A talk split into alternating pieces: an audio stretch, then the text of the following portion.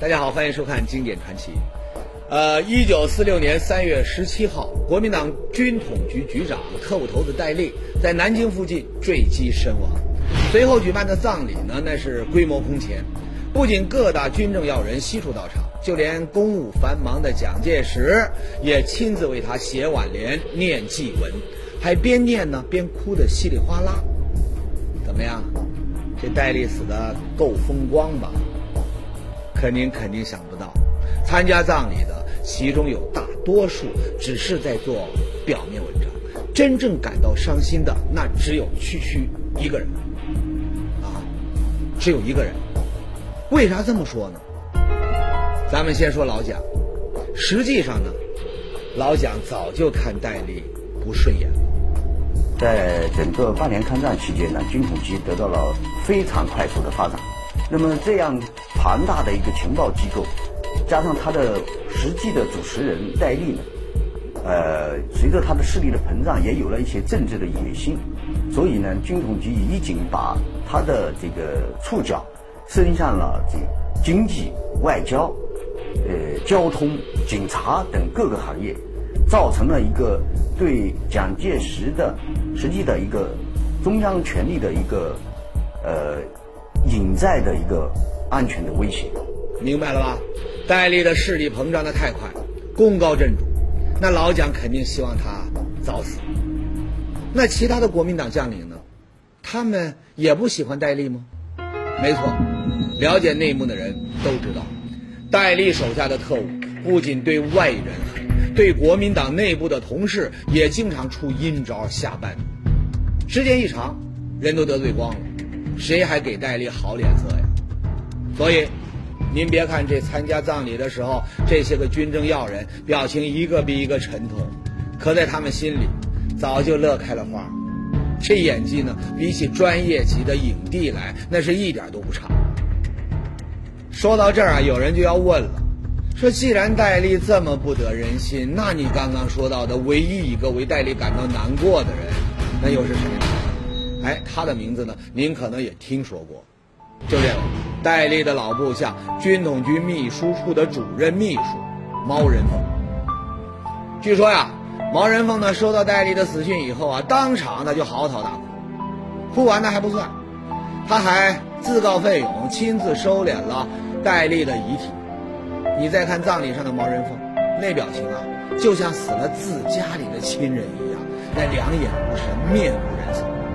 这种神情呢，那绝对是没有做半点假的，看不出来吧？在尔虞我诈的特务机关，居然还有毛人凤这样的真性情，可这就更加让人想不通了。谁不知道啊？顶头上司死了，那位子就空出来了，那下面的人呢，那就可以更好的往上爬了。哎，甚至明知道升迁的机会来了，那毛人凤这伤的是哪？子的心呢？啊，这事儿，其实是有原因的。毛人凤呢，他是戴笠同学同乡，而且当时戴笠穷困潦倒的时候，在家乡，毛人凤从广州回老家奔丧，正好呢就告诉戴笠说的广州是革命的圣地，就叫他过去。然后毛人凤呢，当时还送给他二十二十块钱，呃，做路费。然后戴笠就挺感激他的。后来戴笠势力扩大以后，嗯，他就把毛人凤找到他那去呃工作。军统开始是只是个小小的秘书。感情是这样，戴笠和毛人凤这俩人呢，不仅仅是老乡，还是同班同学，关系呢本来就很不一般。后来呢，到了军统，那戴笠呢又特别关照毛人凤，不仅提拔他当了主任秘书，还特意向手下交代。自己不在的时候，只能由毛人凤向蒋介石汇报工作，换了谁都不行。时间一久呢，大小特务们都知道，在军统掌握实权的，除了戴老板，那就是毛大秘书。有人呢，甚至还听说了一个小道消息，说戴笠戴老板一度想退位，把这个局长的位置呢让出来，那让给谁呢？让给毛大秘书。那您说这局长的位子多好啊，权力大，油水多。那毛人凤他也想当啊，可问题是，戴笠呢突然死了，大靠山没了，这一下呀，事情可就麻烦了。戴笠是死的很突然，是不是？所以戴笠生前是没留遗嘱的。蒋介石心里到底怎么想？只是说呢，他信任毛人凤，但是又不完全信任，他认为毛人凤撑不起来。老蒋为啥不信任毛人凤呢？原因很多。首先，毛人凤虽然做了不少事情，可他的资历不够，业务能力方面呢，也算不上很优秀。因为毛人凤过去一直是那么低调的哈，所以人家比较喜欢他。但是呢，他他外没有当过站长，内没有当过处长，所以他资历非常浅。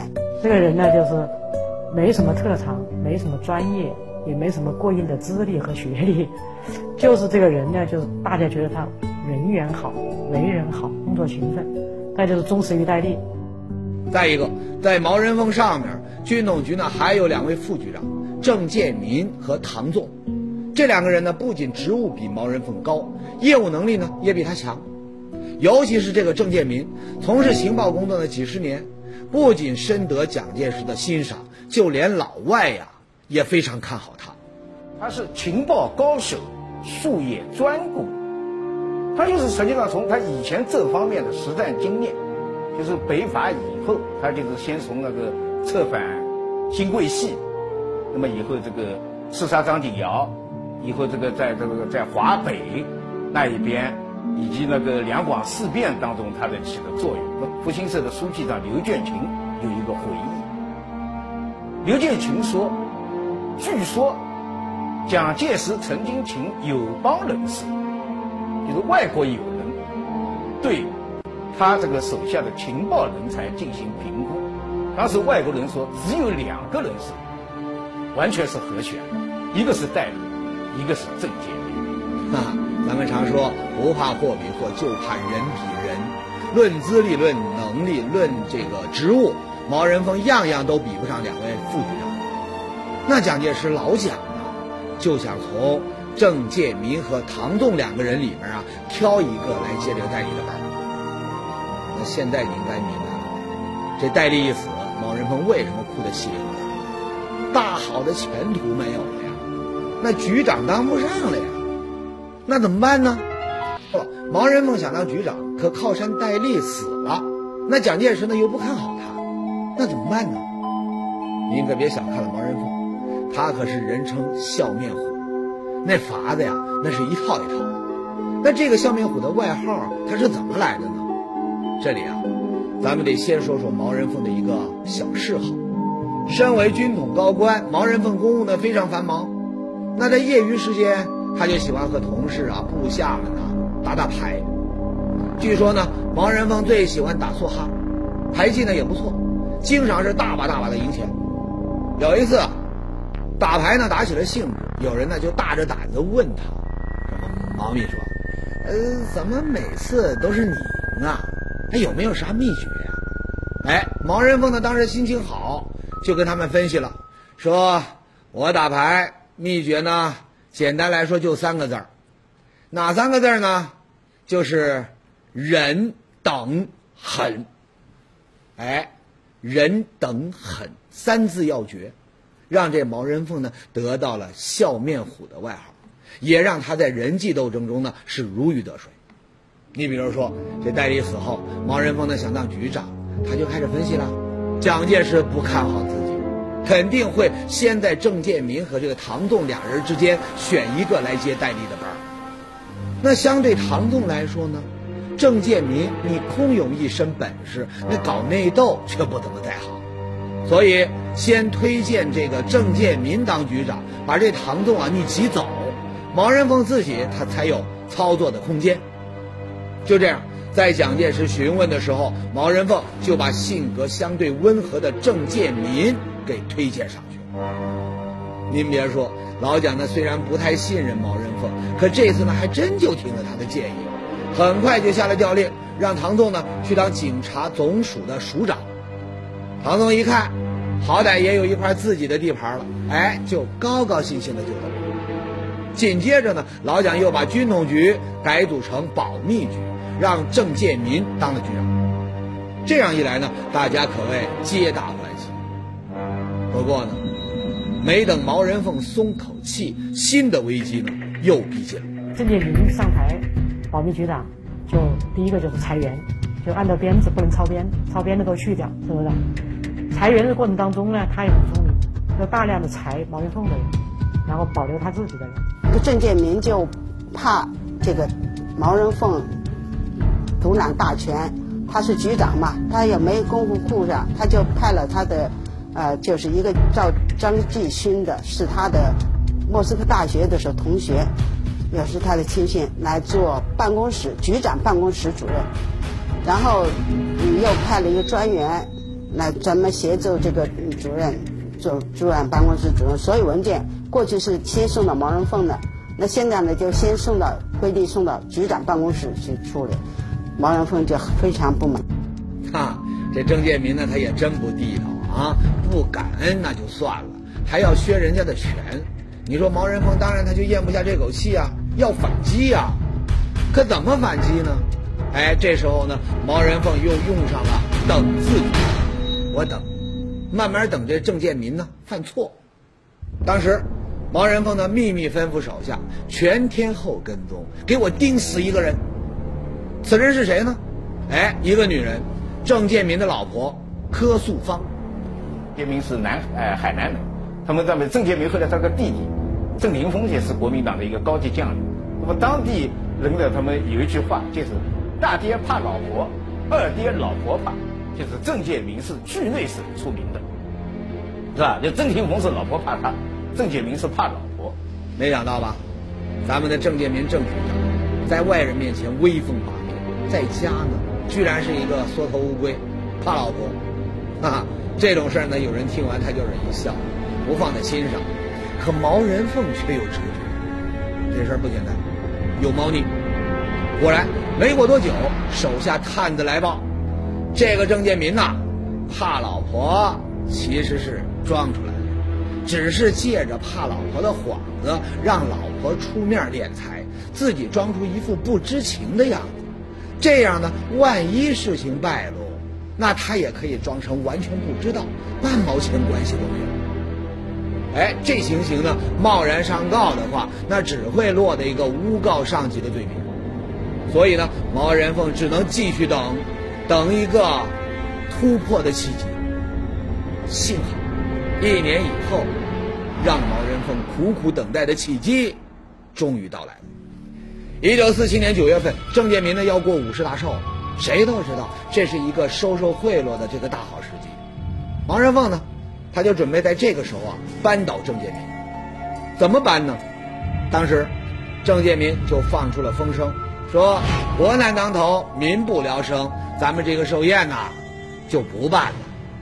为了表明不办寿宴的决心呢，郑建民还在过生日的前几天，以检查治安的名义，连夜搭火车从南京躲到了上海。哎，人家都不办寿宴了，那你毛人凤还能抓住他的小辫子吗？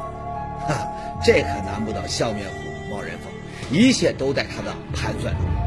他明白啊，要把郑建民推下水，破局的关键点就是在郑建民的老婆身上。毛人凤呢，先是让他的心腹沈醉去做这郑建民老婆的公主，说这局长的五十大寿一生啊只有一回，这个呢得好好的为他庆祝一下，兄弟们呢也好有一个表表忠心的机会。那女人呢本来就目光就就比较短浅，一通马屁拍的那是正中下怀，心想啊，哎呦这确实是一个发财的好机会，于是呢他就吩咐下去，对。局长，这寿宴呐，不仅要办，还要办得风光。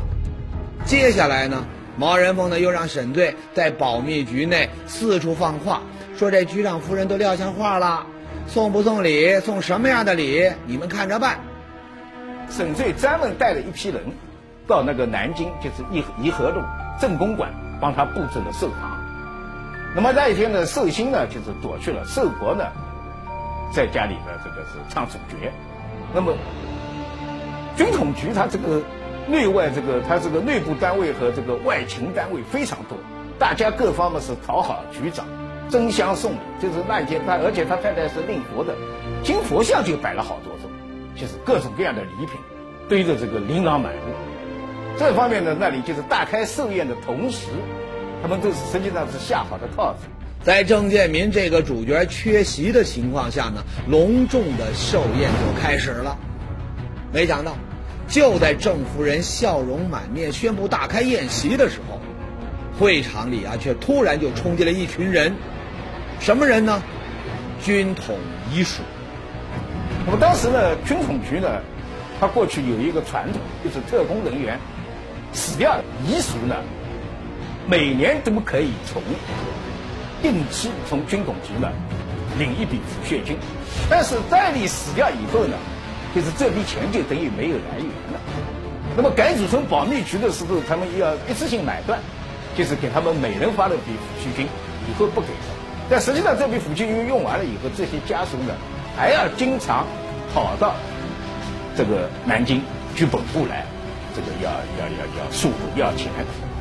我父亲就利用这个，他们那大摆宴席就叫人说：“你去通知他们说郑局长，呃，大寿，你们去吃酒席去。”那些人拖儿带女就往那去了。郑太太一听说这个，就叫我父亲：“你赶紧想办法挡住。”后来我父亲就假装要去，我就把那些拖儿带女还这人的照片都给照下，就微微信照相机全给照下来。然后那些，而且他那些礼品，什么金寿桃啊，什么什么。乱七八糟都是所有礼品非常贵重的都给他拍下来了。没过多久啊，这些礼品的照片就被摆到了蒋介石的案桌上。老蒋一看，哎呦，那人气得不行啊！娘西皮，内战正酣，国难当头，我一再三令五申，你却还要大摆宴席，收受贿赂，不行，一定要从重处理。哎，这么着，愤怒的老蒋呢，当场就撤了郑介民的职。派他去当了一个无关紧要的国防部次长。接下来事情的发展，那就完全按照毛人凤的计划的进行了。啊，摇身一变，哎，他终于坐上了梦寐以求的保密局局长宝座。怎么样，毛人凤的三字诀“人等狠”用的好吧？不出手则已啊，一出手那就是招招致命。不过呢，有道是官场如战场，强中自有强中手。这不，毛人凤在这局长宝座上仅仅爽了两年，哎，一个更强大的对手就站在了他的面前。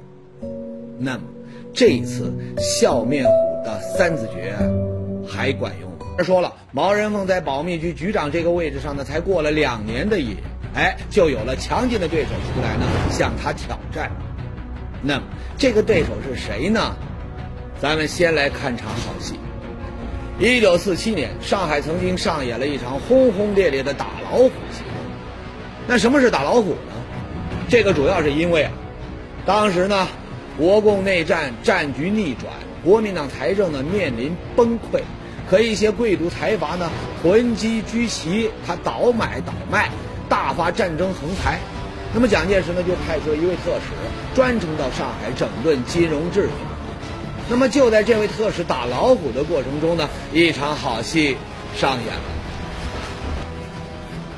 你们，人家大权在握，一句话就把我扬子公司里里外外全都封了，还派人满上海滩的传信我。哎，说话的这位呢，正是大财阀扬子公司的董事长孔令侃。而孔令侃他又是谁呢？哈哈。他是蒋宋孔陈四大家族中孔祥熙的大公子，时任民国第一夫人宋美龄最宠爱的大外甥。不过呢，对这位来头很大的孔大公子，人家特使啊，可是一点都不卖账。督导专属的公文说得很清楚，限你十日之内去接受询问，否则严惩不贷。看到这儿呢，估计大伙都看出来了。是这位特使不是常人，而是蒋介石老蒋的大儿子蒋经国，他，也正是毛人凤迎来的新对手。其实，在抗战期间啊，蒋经国就处心积虑想要在国民党当局的党政军特所有的这些组织或者说是机关当中啊，找到一个切入点，可以让他进入。国民党当局的权力核心体系里面去，堂堂蒋大公子，那怎么会看上这保密局这小小的一亩三分地儿呢？这事儿啊，其实是有原因的。一九四九年，蒋介石的军队呢在内战中节节败退，最后呢被迫逃到了台湾。可就算到了台湾，日子过得那也是人心惶惶。在一九五零年的上半年，台湾甚至于连乡下的老太太、老先生都知道，共产党可能随时要打过来。所以在这样的一个情况之下，如果不好好的整顿特务组织的话，如果不好好的去做特务工作的话，很可能会复制大陆溃败的经验。当时呢，老蒋一看，哎呀，这样下去不行啊！一个处理不好，说不定连台湾都保不住，必须派一个信得过的人来统领特务机构。而要说谁最让老蒋信得过，那肯定是他的儿子蒋经国，蒋大公子。所以，一九五零年三月的时候，蒋经国被任命为台湾机要室资料组主任。这个官衔虽然不高，权力呢却超越三军将领。既可以命令台湾保安司令部等相关部门执行具体命令，又可以通过对情报机关人士任免的备案，掌握全岛特务名单。说白了，他就是台湾情报机关的决策指挥机构。就这样，蒋经国一出马，哎，毛人凤这个保密局局长啊就被架空了，这让他感受到了空前的威胁。怎么办呢？向蒋介石表忠心。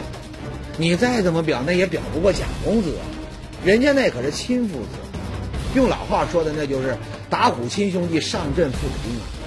而，这种特殊的信任，那是谁也没有办法取代的。看来，想要改变局面，扳倒蒋经国，那还得用上一些特殊的手段。啥手段呢？您还记得不？当初毛人凤是怎么扳倒郑介民的？收集证据，打小报告。这一次呢，毛人凤用上了同样的手段，而且还真被他找到了对蒋经国不利的证据。一九五二年，美国呢又到了大选之年，蒋介石呢希望亲台的共和党呢能在大选中获胜，他就一边呢暗中向共和党提供竞选经费，一边呢又积极的提供不利于民主党的炮弹。那这些见不得光的勾当呢，全部由蒋经国秘密指定的特使。毛邦初直接来操作。毛邦初呢是蒋经国的表兄，是蒋经国的亲信。当时的职务呢是国民党空军副总司令。然后他就是驻美国军购组的组长，那成立一个办事处。就是台湾的飞机啊什么的，开始自己不能制造嘛，都是向美国买。所以台湾的军火是吧，很多东西向美国买，这还是预算上蛮大一笔钱的。所以这个当中呢，他有很多油水。然而。这份油水丰厚的工作呢，很快就被人盯上。谁呢？美国共和党议员诺兰。诺兰访台的时候呢，趁机提出要求，他要亲自主持台湾空军在美国的军购。蒋经国呢，他不好不给面子，当即就指示毛邦初移交权力。没想到这毛邦初啊，他胆子也肥。居然呢，把两千多万军购款呢席卷一空，跑到墨西哥，他隐居起来，而且呢，他还一不做二不休，在潜逃之前，把台湾如何在美国搞游说，如何收买共和党议员，以及诺兰如何向台湾提供政治情报等等内幕啊，一股脑给端了出来。这一下呢，全岛哗然了，台湾民众都在指责老蒋乱花钱。哎，蒋介石都没面，下不了台，马上指示彻查，给我好好查查这个毛邦初到底是谁任命的。哎，毛人凤他逮着机会他就说了，啊，你说这人呐，是蒋经国公子任命的。不用说，蒋经国自然被狠狠的教训了一顿。毛人凤的出战告捷，接下来，毛人凤再接再厉，哎，又出了一个奇招。但是毛人凤呢，他表面上没有顶撞，他是旁敲侧击，就是借嘴传话。他就是在开那个调统区开会的时候，一个一个一段很有名的一段话，他就是讲情报工作是专业性很强的，不能让外行来领导内行。没错，外行领导内行，那肯定要出问题。毛人凤这番话得到了不少人的认同。那蒋经国呢？连续被毛人凤摆了这么两道，哪能善罢甘休啊？当即他就展开了反击。怎么反击呢？他仔细想了想毛人凤的话，情报工作不能让外行来领导内行，这说的呢也有点道理。你他一个外行，单枪匹马的很难斗过老奸巨猾的内行。既然如此，那蒋经国呢就决定找一个内行来帮忙。这个人既要和毛人凤有矛盾，又要有情报工作经验，还要了解保密局的情况。最后，蒋经国就把原保密局局长郑建民给找过来。郑建民就出了几个主意，我刚说了一个就是说，要培养和启用新人，不要再用大部时间老特务老特务了，是吧？第二个就是把调查局和这个保密局，这个军统和中统这两个系统，把它混编在一起，组成一个新的机构。内行就是内行，直接呢就抓住了问题的关键。解散保密局，这毛人凤总蹦跶不起来了吧？果然，蒋介石呢很快下令改革情报系统，撤掉保密局，组建国家安全局，由蒋经国全权负责。这么一来啊，毛人凤那算是彻底败了。当然，明面上来看，他是败在蒋经国和郑介民手下，可实际上，毛人凤早就想明白了，真正打败他的人不是别人。正是蒋介石老蒋。大家说最后就是几派在斗的时候，蒋介石凌驾于这几派之上，玩平衡术，是吧？但当中其中一个主要的派死了，那另外这一派就失去了对立面，那那这个也可以不要了。所以最后还是为他的儿子掌管整个个台湾当局，从情报系统到整个当局铺平道路。是啊，狡兔死，走狗烹。那毛人凤明白啊，那败在蒋介石手里，他不可能再有翻盘的机会了。心情郁闷的他呀，很快就身患重病。一九五五年七月，毛人凤呢突然咳血，那送到医院一查，患的是肺癌。一年后啊，毛人凤就因病抢救无效去世，享年才五十六岁。